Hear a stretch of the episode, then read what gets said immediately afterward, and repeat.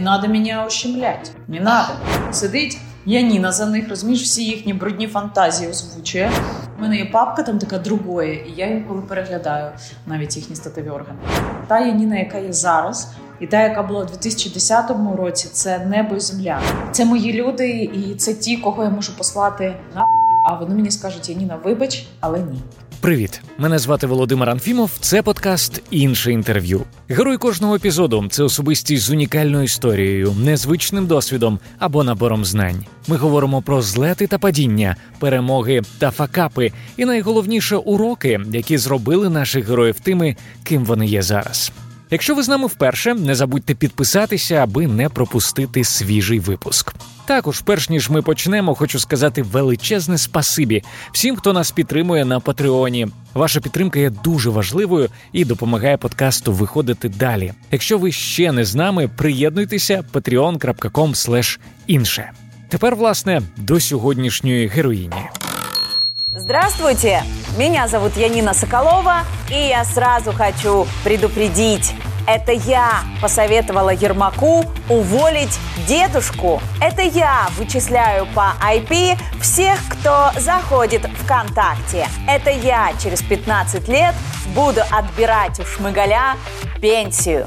Приблизно так починається кожен випуск скандальної програми Вечір з Яніни Соколової, проекту, який ненавидять в Росії, і який наші східні сусіди регулярно намагаються забанити на YouTube. Воно і не дивно. В цій програмі Яніна Соколова бореться з російською пропагандою. Цікаво, що робить це саме російською мовою і далеко не завжди літературною. Ви зовсім своєму каргокульті війни. Крім того, Яніна є ведучою програми Рандеву, в якій ставить гострі питання політикам і не тільки, а також проекту Соромно, де таврує ганьбою тих, хто на її думку цього заслуговує.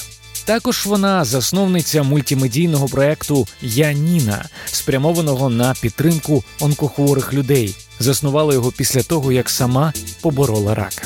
Ми обов'язково поговоримо і про цей дуже важливий і тяжкий період в її житті, однак трохи згодом. А почали ми наше спілкування як годиться з дитинства. У випадку Яніни воно проходило у Запоріжжі. Я не скажу, що я відрізнялася чимось від. Е, середньостатистичної дівчини східної південної частини країни. Це такі промислові індустріальні регіони, в яких е, дуже мало української культури. А все, що є культурне, нове розвивається, воно як е, продовження пласту, який давав Радянський Союз. А Радянський Союз давав російську культуру. Я багато слухала радянської музики, дивилася Е, російські. Фільми, е, російські книги більше того, в житті Яніни, яка зараз так пристрасно бореться з кремлівською пропагандою, були моменти, коли вона думала переїхати до Москви. Ну у мене були два таких етапи, коли я думала про Москву. Це перший етап після закінчення а, школи. Десь вже наприкінці школи я думала, куди вступати, і я думала про Москву. Але так, щоб я серйозно знаєш, подавала документи і їхала туди вчитися. Мене виховувала одна мама, і у нас було вкрай е, ну, мало можливості фінансової вчитися там, uh-huh. тому простіше було вчитися в Києві, та я хотіла і мітила якось на Київ. А потім був період в моєму житті, який стосувався ну, там, певних стосунків, і людина, з якою я мала стосунки, теж була а, росіянином. Ну, теж в сенсі мало мало стосунок до Російської uh-huh. Федерації. Я якось думала через те, що. Я би могла там розвиватися після завершення університету. Це були університетські роки. І один із дипломів у мене акторський диплом, і я так собі подумувала, але недовго подумувала дня три. Все. А що було якоюсь таким тригером, щоб ти сказала ні, не не, не поїду? Це Тоді був час, коли ще ми не говорили так сильно про національну ідентичність, а виховання і регіон, в якому я живу, це не про національну ідентичність, хоча козацький край, в тому ключі, в якому я зараз говорю своїм дітям. Е, тому це суто була історія можливості розвиватися там, де я вже почала це робити.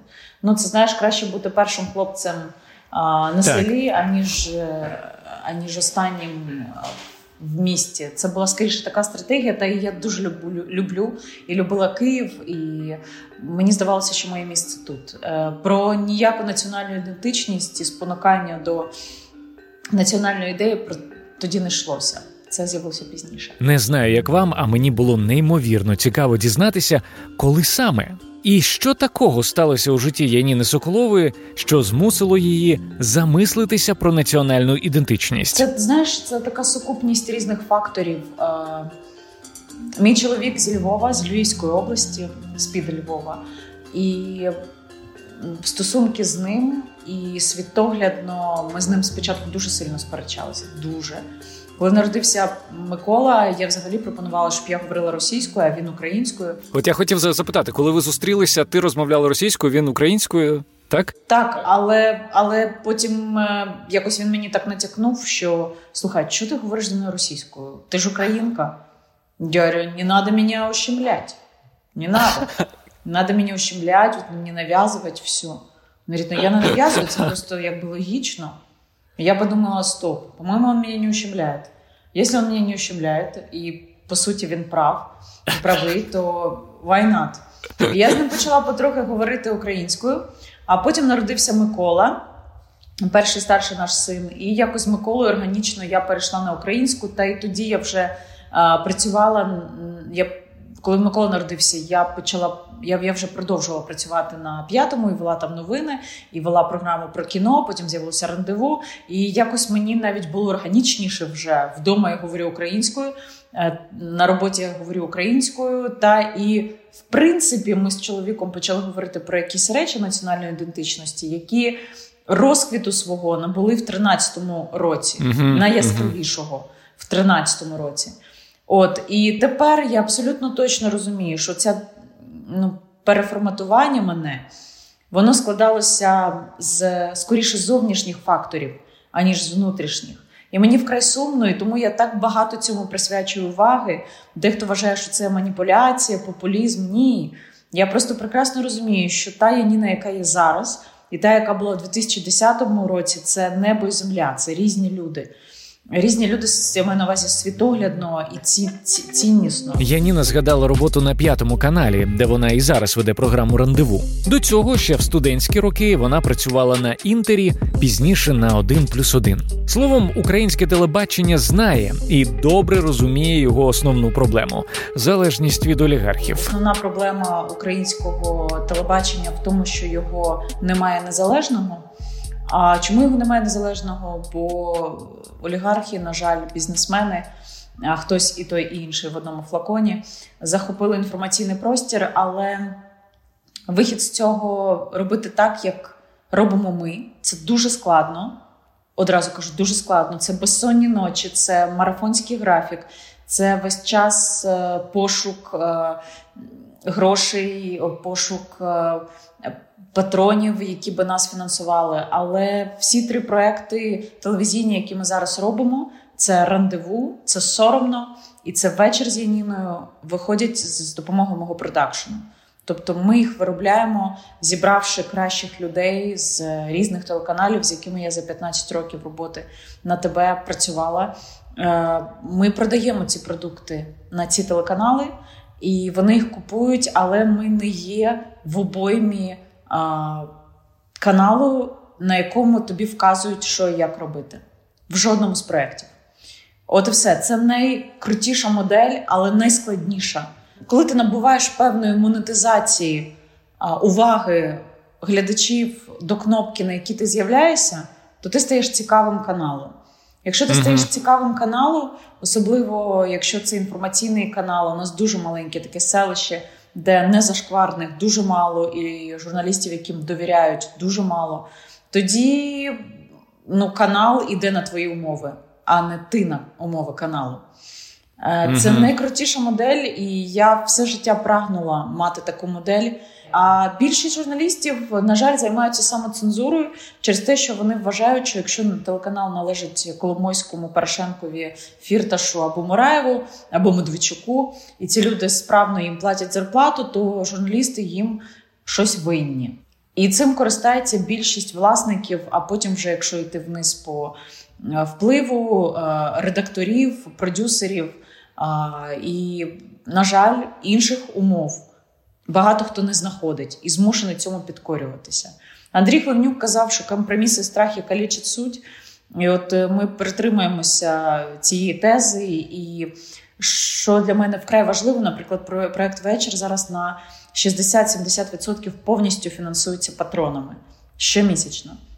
Решту суми ми беремо телеканалу а, і ну, абсолютно органічно себе в цьому почуваємо.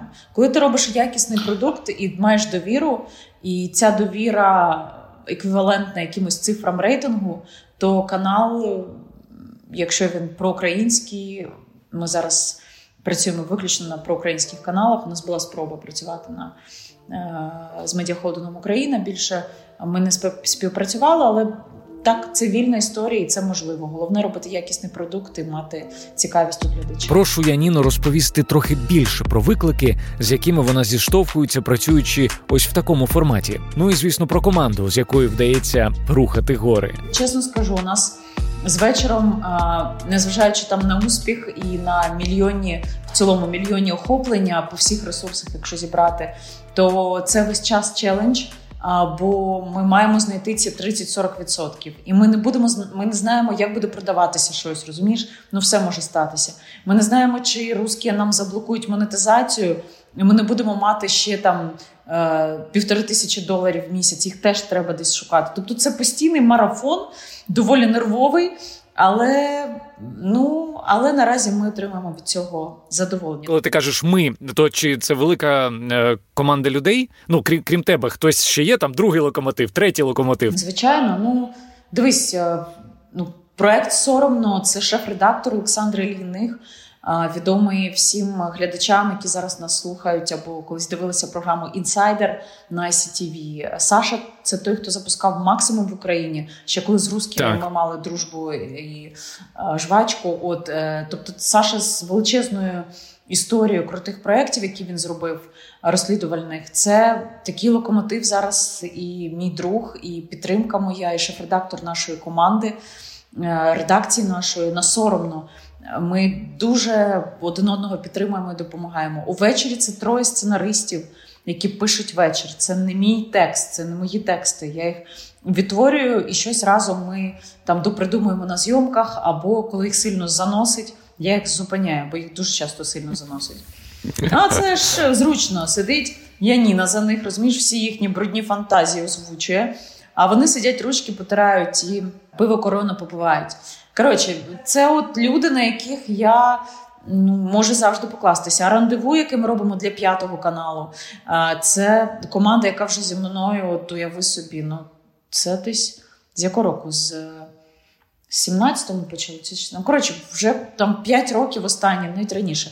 П'ять років останні ми разом, і це вже просто рандеву. Це взагалі вже повністю вибудована історія. Хто що забирає, хто що робить, хто коли надсилає, хто працює. Тобто, це просто махіна, і вони кожен із них круто робить свою роботу. Взагалі, чому я кажу завжди ми?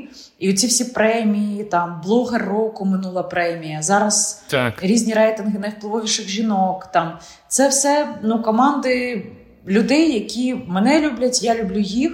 Ми любимо те, що ми робимо, і без них, ну от відверто скажу вам, без них жоден би проект от не існував без е, ну, без костяків цих команд. І вони, повір, мінялися. От це от для всіх такі. Так, так, такі такі напутні слова. Якщо ви починаєте щось робити і бачите, що в команді існує людина, яка ну якби не до кінця рада вашій компанії, то треба з нею прощатися. От Тому ми прощалися часто, і от соромно після того, як нас виперли з України, ми два тижні виходили за власний кошт великою командою. Нас було на Україні десь 70 людей. Потім ми вже менше, Ого. ну там було велике шоу павільйонне.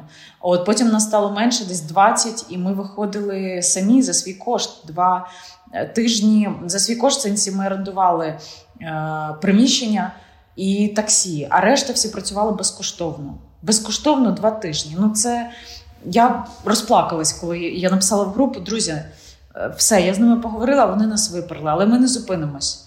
Е, хто з нами? І всі поставили плюси. Всі плюс поставили. От Тому Отак. Так що я відьмачка щита, бачиш, охмуряю всіх, і потім ми разом не ну, можемо розказати. Ну, мені чомусь здається, що ну, з тобою працювати може бути складно. Так, ну в мене жахливий характер. Жахливий характер, просто в чому це проявляється? Я не стримана, емоційна, інколи сварюся матом. Якщо хтось щось погано зробив, я просто його е, цю людину ну дуже сильно якби якби таке дипломатичне слово підібрати. Це подкаст, ти можеш не підбирати дипломатичних слів. Я я, я дуже сильно натякаю активно людині, що це останній раз. І так роблю разів 10. От натякаю, що це в останній раз. Але я я завжди даю шанс всім, хто проштрафився, тому що я сама часто прош, проштрафуюся, але наді мною ж немає того, хто може мені сказати, Яніна, а що це взагалі? От е, тому я це розумію і завжди даю шанс. Тим, хто хоче працювати, в нас працює і стає кращим. Ну а ти знаєш, хто хто мене не любить, тих тих ясно, що бісить все, що я їм а, нарікання кажу, пишу. Бо ми у нас мафія відкриває глаза. У нас переписки в групах починаються десь в 12 годині ночі. У нас всі wow. всі поїли, кого є діти вклали. Хто прийшов там ще з якоїсь роботи, прийшов вже теж випив вина і починається обговорення. Затвердження обговорення. Ми десь до другої ночі тільки по всіх групах щось обговорюємо. Скільки ти годин на е, добу спиш? О, хороше питання. Ну, буває по 4, буває по 5. І це жахливо насправді. Про лайфстайл ще поговоримо, поки не недалеко відійшли від телепроєктів про рандеву. Декілька слів. Коли е, відбувається ось цей е, процес відбору гостей, чи ти сама вирішуєш, кого кликати, кого не кликати, і який фільтр ти встановлюєш? Чим ти керуєшся, коли запрошуєш людей в свій проєкт? В жоден із проєктів, які ми робимо, я не вношу булаву як е, вказівку робити так або інакше. В жоден проєкт. Ми все обговорюємо. Кожен крок. uh Кожен крок обговорюємо всі разом. Ну, така демократія, але тоталітарна. Бо рішення приймаю я. Але але, але з рандеву ми обговорюємо в групі всі від гримера до нам. Нам дуже важливі думки тих, хто не є членом редакційної групи, тому що інколи вони міцніше відчувають подих суспільства і хвилю, аніж ми. Бо ми настільки в собі зариті, що часто цю хвилю не відчуваємо. Ми обговорюємо в групі на предмет е, того, що ця людина може дати глядачу. Як негативне, так і позитивне. Ми не запрошуємо тих людей, які не цікаві глядачу з огляду на позитивний або негативний досвід а, прислуховування інтерв'ю з ними. Це стосується майже всіх, окрім політиків відвертих ворогів країни. Ну тобто, умовно, Медведчука або там хто ще у нас такі є, Лукаш, Бондаренка, оця вся е, оці всі іроди. Я би їх ніколи не запросила, щоб не давати їм шанс для ефіру. Єдиний, хто у нас такий з регіональної був когорти, це Добкін. Uh-huh. І те він ми з ним стільки проговорили. Ми потім е, залишили все лайно, що він лив там на проукраїнські сили, на Порошенка, там на мене. Ми все залишили просто звузили інтерв'ю, і він потім подзвонив Шарію своєму дружбану, нажалівся, і вони зробили випуск, як Соколова порізала інтерв'ю з Добкіним. А я навіть не мала до нього стосунку, бо я не монтую програму. Є режисер монтажу. Ти для себе формулу ідеального інтерв'ю вивела, щоб було так вау. Так, це три фактори, і я про це кажу своїм студентам. Люди вмикають телевізор і інтернет заради емоцій. Так, це інформація, яку ми зараз можливо говоримо з тобою, може дати їм емоції. Але в цілому ну, вмикають, щоб щоб отримати якийсь ендорфін або адреналін, або ще щось, а, або сексуального характеру. Я знаю, що такі є серед е, глядачів е, програми вечір. Вони мені пишуть інколи, навіть статеві органи надсилають. Я не жартую серйозно. От я інколи навіть е, в мене є папка там така другої, і я інколи переглядаю навіть їхні статеві органи, зізнаюся тобі. І думаю, господи, це ж оця людина, ще ж виставляла там видно світло, він ракурс вибирав. Ну коротше, це дуже смішно. От, а щодо трьох складових, інтерв'ю має мати хедлайнерство, тобто воно має мати новину або спіч або думку, яку до того не несло жодне інтерв'ю з цим персонажем. А у нас в Україні вкрай вузьке коло людей, яких ніколи не інтерв'ювали. Тобто ми е, фактично передаємо, знаєш, е, як плам'я е, це олімпійське від одного до іншого. Так, друге, це має бути конфлікт. Е, безконфліктні інтерв'ю не цікаво дивитися. Конфлікт не обов'язково, що я наб'ю морду Добкіну або там ще щось. А це має бути дискусія, в якій я би займала інакшу точку, точку зору, аніж або допускала. Та? Е, і третє, це ну я це називаю ну, таким англійським англійським словом another opinion, тобто, щоб я змінився, поки я дивився це інтерв'ю в інший бік, аніж я був ним до того. Я для себе намагаюся так е, розібрати на молекули гостя, щоб е, після інтерв'ю з кожним з них я стала інакшою. А глядач, який подивився так само, ліг спати з іншими думками. Я не знаю, як тобі це пояснити, в чому воно виражається, але я це дуже сильно відчуваю. Я тебе прекрасно розумію, тому що я це відчув на собі. Я Після кожного інтерв'ю з'являється якийсь новий життєвий урок, який я е, виношу з спілкуючись з людьми. Ну а якщо говорити про такі життєві уроки чи про якісь зміни себе, можеш пригадати якусь таку кардинальну, щось найбільше, що що тебе вразило після інтерв'ю, що ти змінилася сама? Складно сказати, їх стільки було, що я вже що я вже, напевно, не, не можу так сильно зафіксувати. Але це точно не політики. На жаль, жоден із політиків на мене не справив таке враження, щоб е, е, я подумала, що вони мене змінили. Жоден.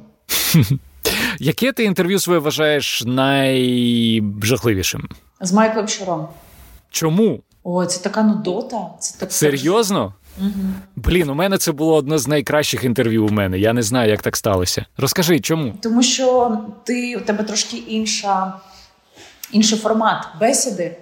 А, І Рому видно було, що я його трохи підбішувала, і і він е, ну буває таке, слухай, це ж е, це ж творчі люди. А з приводу е, чому погано було? Ну тому що гість, який не хоче давати інтерв'ю і сидить з примусу, це гість, який робить провальним інтерв'ю. Отаким було це. Ну, це те, що я згадую. Так я можу ще тобі десяток якихось згадати. А як так сталося, що Щур не хотів давати тобі інтерв'ю? Я ж тобі кажу, він не до кінця. Ну ну я напевно, це ж нормально. Я напевно не Ні, це нормально, що ти його можеш бісити. Я не можу зрозуміти, навіщо він погодився, якщо він а там якщо була така його... історія. Так, я тобі поясню. Там була така історія. Е, гостьовий редактор Олександра наша а, запросила його як, як Майкла Щура, а він хотів бути Романом Вінтонівим. Mm. І тут тут нестиковочка була. А ми примушували його бути Майклом Щуром. А він не любить, коли його примушують, тому все. Бо розумієш, Яніна, яка з тобою зараз спілкується, і Яніна ввечері це ж якби немножко больше, ну, немножко, немножко раз, різні люди. І люди, які дивляться мій, мій проект рандеву, інколи просто страшно бісяться, коли дивляться мій проект вечір. І навпаки, вони не розуміють, як от так же ти ж така, що ж ти знову така. От тому тут е, я Рому розумію, але це інтерв'ю було погано. Я не задоволена. Тут я вставлю свої п'ять копійок і обов'язково пораджу вам послухати нашу розмову з Романом Вінтонівим. Він же Майкл Щур. Звісно, якщо ви цього ще досі не зробили. Це була дуже душевна бесіда, в якій Роман відкрився зовсім з іншої сторони. Друзі, ми повернемося до розмови з Яніною Соколовою буквально за мить. А зараз хотів би сказати, що цей випуск виходить в колаборації з на часі. Це онлайн-видання про все, що цікавить сучасного українця від підприємництва та стартапів до культури та урбаністики. Обов'язково заходьте на часі.ком. А ще хотів би вас запросити підписатися на Фейсбук та Інстаграм іншого інтерв'ю. Також шукайте нас в Телеграмі. Там я ділюся усілякими інсайдами і розповідаю про внутрішню кухню подкасту. Усі лінки знайдете в описі до цього епізоду. Ну а ми повертаємося до Яніни Соколової. 22 травня 2019 року на її сторінці у Фейсбук з'явився неочікуваний допис. Його ілюструвала фотографія Яніни без волосся. Пост починався так: ні, це не монтаж. Саме так я виглядаю зараз. Сім місяців тому я дізналася, що у мене рак. За сім місяців я його поборола. Кінець цитати. Продовж цих семи місяців про страшну хворобу Яніни знали лише її найближчі люди. Решта навіть не здогадувалася. Адже в ефір продовжували виходити її програми, так ніби нічого не сталося. Запитую, чому обрала саме такий шлях, чому не розповіла усім, як тільки довідалася про свій діагноз. Я не сказала, бо я ще не до кінця пройшла цей шлях, аби ділитися результатами його з людьми. Як я можу надихати людей і казати їм, що ви це переможете, якщо б я сама цього не зробила? Більше того, я не хотіла спекуляцій на цій темі. Я не хотіла, щоб мене хтось жалів. Хтось, е, як це потім було рік, рік я приходила в супермаркети, і до мене підходили жінки, обіймали мене, ще тоді ковіду не було. Обіймали мене і жаліли, і слали мені гриби, слали мені якісь зубні пасти, зцілювальні. Коротше, що тільки ну, люди, люди хотіли підтримати, але я вже заявила, що результати аналізів е, говорять про те, що я здорова, навмисне, аби показати, що я пройшла цей шлях. Мільйон триста тисяч людей хворих на рак в Україні, і частина із них мені пише майже щодня. І щодня я їх стараюся підтримувати. І саме тому ми створили проект Яніна і варто жити наш великий фонд. В одному з інтерв'ю, присвяченому своїй боротьбі з хворобою, Яніна зізналася, що в цей період дуже сильно звузила своє коло спілкування, прибравши з нього токсичних людей. Прошу розповісти про це трохи детальніше. Все зайве, тому і зайве, що треба його викидати геть. Життя дуже коротке, дуже. Я з тобою зараз говорю, я не знаю що буде за 15 хвилин, коли я вийду на вулицю тут на метро Сирець. Я не знаю, що буде. Тому я хочу, аби максимальну кількість часу я, ти, наші слухачі провели в компанії тих, хто дійсно робить їх щасливими. Якщо це неможливо зробити на роботі інколи, якщо ми не є керівниками того бізнесу, в якому ми працюємо, або державні підприємства, то ми це можемо робити в особистому житті.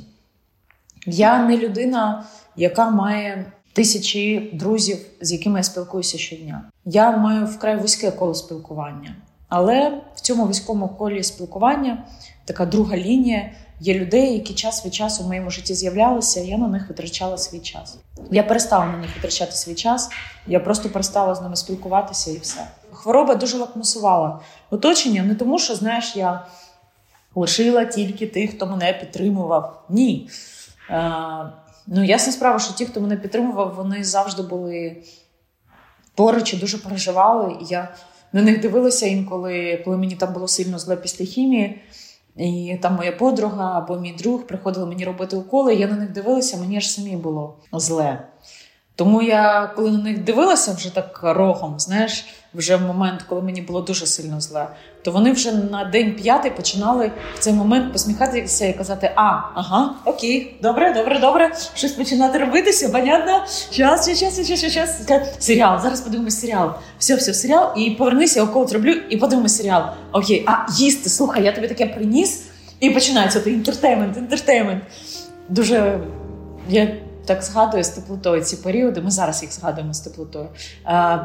От, от ця схема вона працює і буде, буде дуже сумно, якщо в вашому житті з'явиться колись момент е, ну, такого споглядання смерті, десь в різних е, історіях життя. У нас таке е, стається, я думаю, з кожним в різних площинах, в різних масштабах, але стається. Це може статися не через вашу історію, а через ваших близьких. Тоді ти розумієш, що цінність часу і людей, які навколо є, і емоцій, які ти від них отримуєш, вона просто величезна. І це тупо витрачати її на тих, хто цього не вартий. От і все. Тому тому зараз я живу з дуже вузьким колом, дуже вузьким. Це можливо п'ять людей, п'ять із них двоє, з ким я спілкуюся дуже часто а п'ять ті, з якими там через день. Але це мої люди, і це ті, кого я можу послати, вибачте, на а вони мені скажуть: Яніна, вибач, але ні.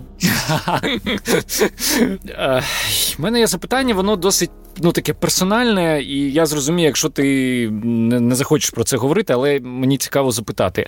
Е, багато людей, які проходять крізь якісь випробування важкі там здоров'ям, або просто які досягають певного віку, вони починають замислюватися над усілякими, знаєш, духовними питаннями. Я наскільки розумію, ти є людиною атеїстичною, ти про це писала.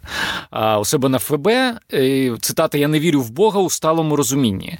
Що ти маєш на увазі? Ну я не вірю, що хтось. Е, е, бере і своєю красивою рукою е, підпалює вогонь і віфлеємський, а потім скаути його переносять з Борисполя в Михайлівський собор. Я не вірю, що це реально так. Я не вірю в цілющість ікон і образів.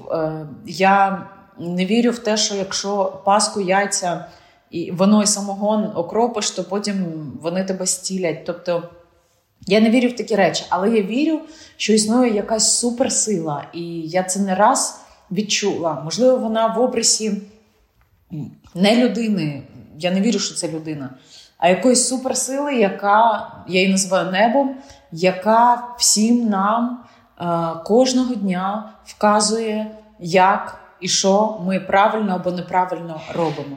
І небо ну, небо не раз мені вказувало шлях, я прочалася, а потім воно мене все одно виводило на те, що що для нас кожного добре.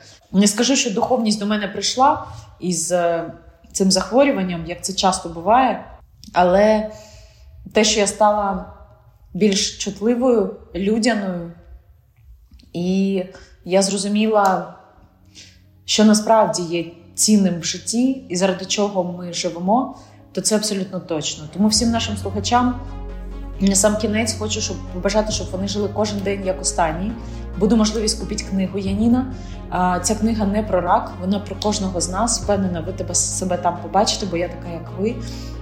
І треба жити кожен день як останній, і намагатися зробити щось корисне кожного дня не тільки для себе і для своїх близьких, але й для країни і бути щасливим, ніколи не відкладати це кудись, а любити. І це найкрутіше, що є в цьому житті. Це любов. Е, вона може бути до чоловіка, до жінки, до дитини, але любити це, це найцінніше.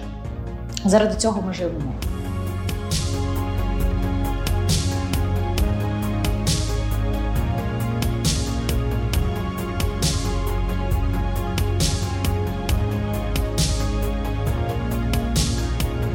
Ну а ми переходимо до бліц запитань від слухачів нашого подкасту та читачів онлайн видання на часі. Богдан запитує, за що я ніні самі соромно. За жахливий характер. Андрій запитує більш серйозне запитання: який прогноз по вагнерівцям, чим закінчиться ця історія? Е, її злають. Цю історію А, Аня запитує, якби б мала можливість поставити лише одне запитання Зеленському, що б Яніна запитала? Йому не соромно. І останнє вітання найкраща порада, яку ти отримувала в житті. Круте запитання. Колись в мене був один викладач в університеті, який сказав фразу, з якою я живу зараз от останні 13 років. Цей викладач зараз е, директор театру оперети Богдан Струтинський, дуже відомий в Києві чоловік. Так, от він фактично повірив і взяв мене свого часу в університет. Я вчилася на курсі, на якому Лесі Танюка, на якому він викладав. Він сказав таку фразу: ніколи в житті не давайте нікому притупляти і знищувати віру вас в самих себе. З раком я зрозуміла, що ніхто ніколи тебе не врятує, якщо ти не врятуєш себе. Але віра в себе і щоб не сталося, все одно все закінчиться хеппі-ендом, бо небо за нас. Це моя стратегія по життю, і вона дієва. Стрибайте, а парашут відкриється згодом. Я перевіряла. Друзі, це все на сьогодні. Якщо вам сподобався цей випуск, будь ласка, поділіться ним з друзями та залиште відгук на Apple Podcasts. Також я запрошую вас приєднуватися до нашої спільноти на Патреоні. Якщо би вам хотілося і надалі слухати мій подкаст, підтримайте його невеликим донейтом. Буду вам за це дуже вдячний. З вами був Володимир Анфімов. Шукайте мене у Фейсбук та Інстаграм, і почуємося вже незабаром.